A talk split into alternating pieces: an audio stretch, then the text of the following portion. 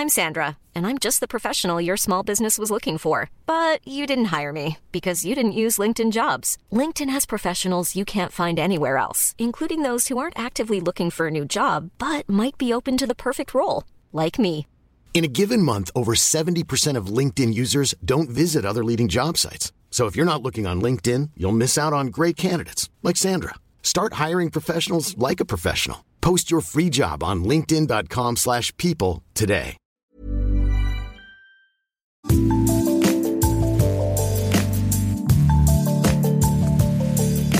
Bonjour, c'est Anne-Laetitia Béraud. Bienvenue dans Minute Papillon et notre rendez-vous du jeudi, la bulle, qui parle de ce qui va bien et puis de ce qui va parfois moins bien. Inégalité entre les femmes et les hommes dans le monde professionnel, charge mentale accrue qui pèse sur les mères actives, phénomène de burn-out, comment faire évoluer le monde du travail? On parle dans cet épisode de solutions collectives et individuelles avec Gisèle Ziglac, coach de dirigeants entrepreneurs, présidente d'association. Elle publie Subversive chez Payot, un livre, des conseils pour que les femmes, j'ouvre les guillemets, retrouvent leur légitime place dans la civilisation. Et si ce renversement, cette révolution se traduisait par les réseaux professionnels féminins? Ces clubs permettent d'échanger des conseils, des contacts, d'être coachés, de développer des projets. Ils seraient près de 500 dans notre pays et ils font l'objet de fantasmes. Quelle efficacité et quelles limites pour ces réseaux professionnels féminins? On en parle tout de suite avec Gisèle Ziglac. Tout d'abord, première question, pourquoi conseiller aux femmes la subversion? Je conseille la subversion parce que la subversion, c'est un renversement et cela relève de la ruse, c'est un mouvement. Alors pourquoi est-ce que je le conseille euh, aux femmes?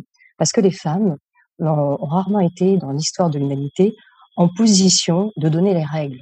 Les femmes se sont retrouvées enfermées dans des constructions sociologiques, culturelles, majoritairement construites par les hommes, et la subversion, c'est une invitation finalement à sortir de ce parc dans lequel les hommes les ont enfermés.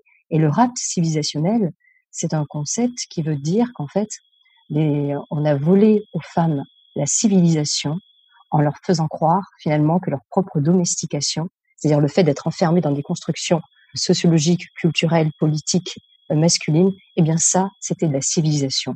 Donc pour retrouver pleinement, se retrouver pleinement aux manettes finalement de la civilisation, eh bien les femmes doivent renverser l'ordre établi, mais de le faire de manière subtile, le faire de manière situationnelle, le faire de manière intelligente. Et c'est un premier mouvement pour ensuite finalement faire une nouvelle proposition de construction euh, sociale, culturelle et politique avec une nouvelle vision de la civilisation. Et en faisant ça, elles sortent des stéréotypes de genre et elles invitent les hommes aussi finalement à sortir aussi de ce parc qui les enferme eux aussi dans des stéréotypes masculins limitants. Donc c'est un premier mouvement de libération, ça relève de la ruse, ça relève de l'intelligence situationnelle, ça relève de la compréhension de ce rap civilisationnel qui ne relève pas de la nature, mais de la culture et qui est un processus qui se construit et qui se déconstruit. Face à l'homosocialité, à la bande, le collectif masculin, vous parlez, il faut donner une, importance aux réseaux féminins. Alors, ces réseaux féminins, on va parler là du monde professionnel, dans quel espace, quelle utilité, quelles limites aussi? Les réseaux euh, féminins permettent finalement aux femmes d'apprendre à faire communauté, et de développer dans cet espace finalement de la sororité, c'est-à-dire faire l'équivalent euh, du boys, boys band, du boys club, mais à l'intérieur d'une communauté de femmes, parce que quand les femmes essayent finalement de se retrouver entre elles, il y a toujours une stigmatisation. Si on prend euh, une anecdote que j'entends souvent, c'est que quand les hommes se réunissent, on ne dit jamais oh là là, il y a des hommes qui se réunissent, qu'est-ce qu'ils font entre eux? Quand des femmes se réunissent, eh bien il y a une sorte de suspicion. Ah, qu'est-ce qu'elles font? C'est forcément contre les hommes, ou alors on va essayer finalement de dévaloriser ce qu'elles font. On dira, c'est encore une réunion Tupperware, elles vont parler fringues. Donc en fait, il n'y a pas de, valeur qui est associée au collectif féminin.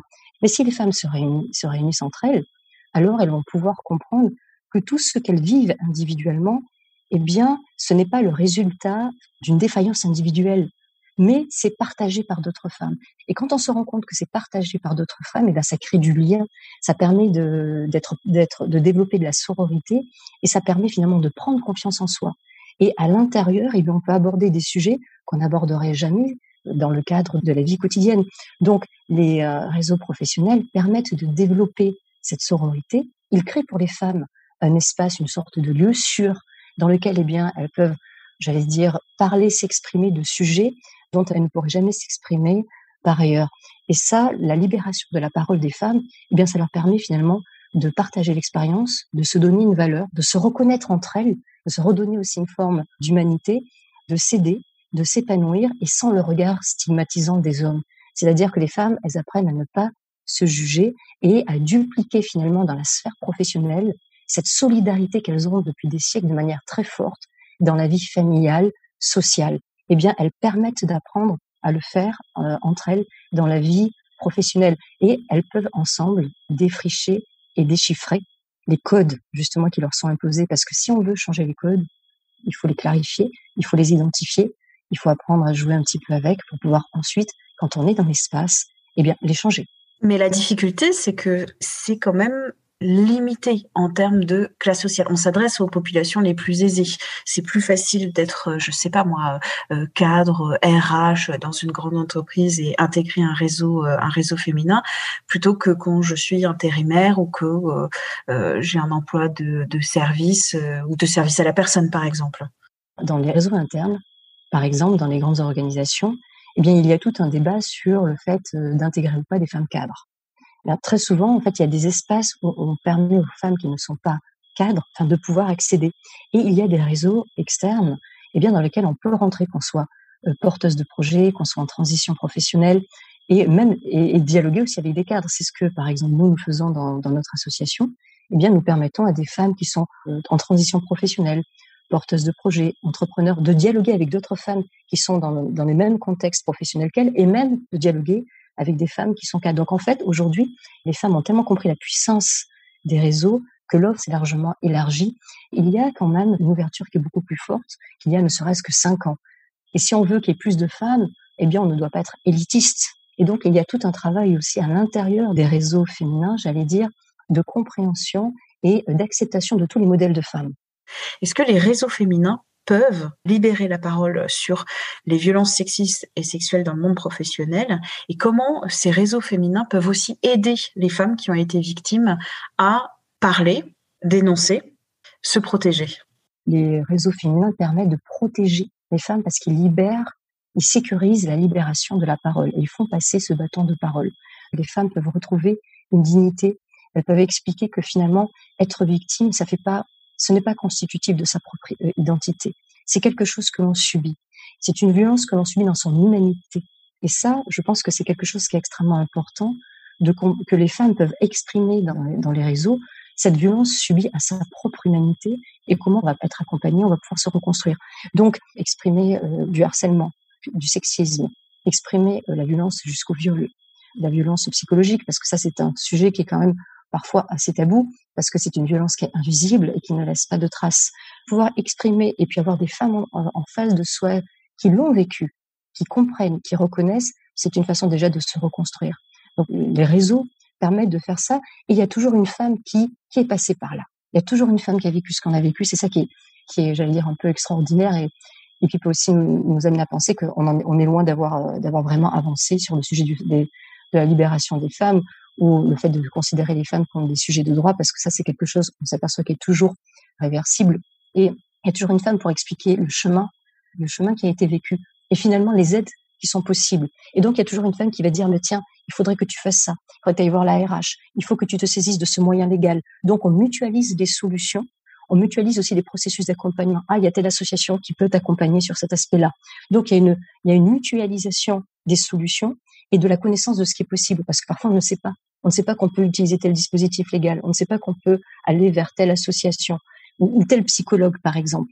Donc, il y a tout un réseau d'entraide qui se crée à l'intérieur de ce réseau et chacune peut finalement euh, partager des informations. Et c'est une façon aussi de retrouver son humanité. D'où l'art d'être subversive avec un S à la fin parce que c'est la communauté qui. Euh, oui, c'est la communauté, c'est l'art d'être subversive individuellement parce que collectivement. Et voilà, la réussite, on ne réussit jamais seul, comme on n'échoue jamais seul. Ça, c'est quelque chose que les femmes apprennent à travers les réseaux, la puissance du collectif. Que l'individu peut refléter. Merci à Gisèle Ziglac pour cet entretien. Minute Papillon avec son point d'exclamation et sa petite vignette bleue. C'est le podcast original de 20 minutes. Vous pouvez le retrouver sur toutes les plateformes d'écoute en ligne. Vous pouvez vous abonner, c'est gratuit. Vous pouvez nous évaluer avec des petites étoiles et nous écrire à audio-20minutes.fr. On se retrouve très vite d'ici là. Portez-vous bien.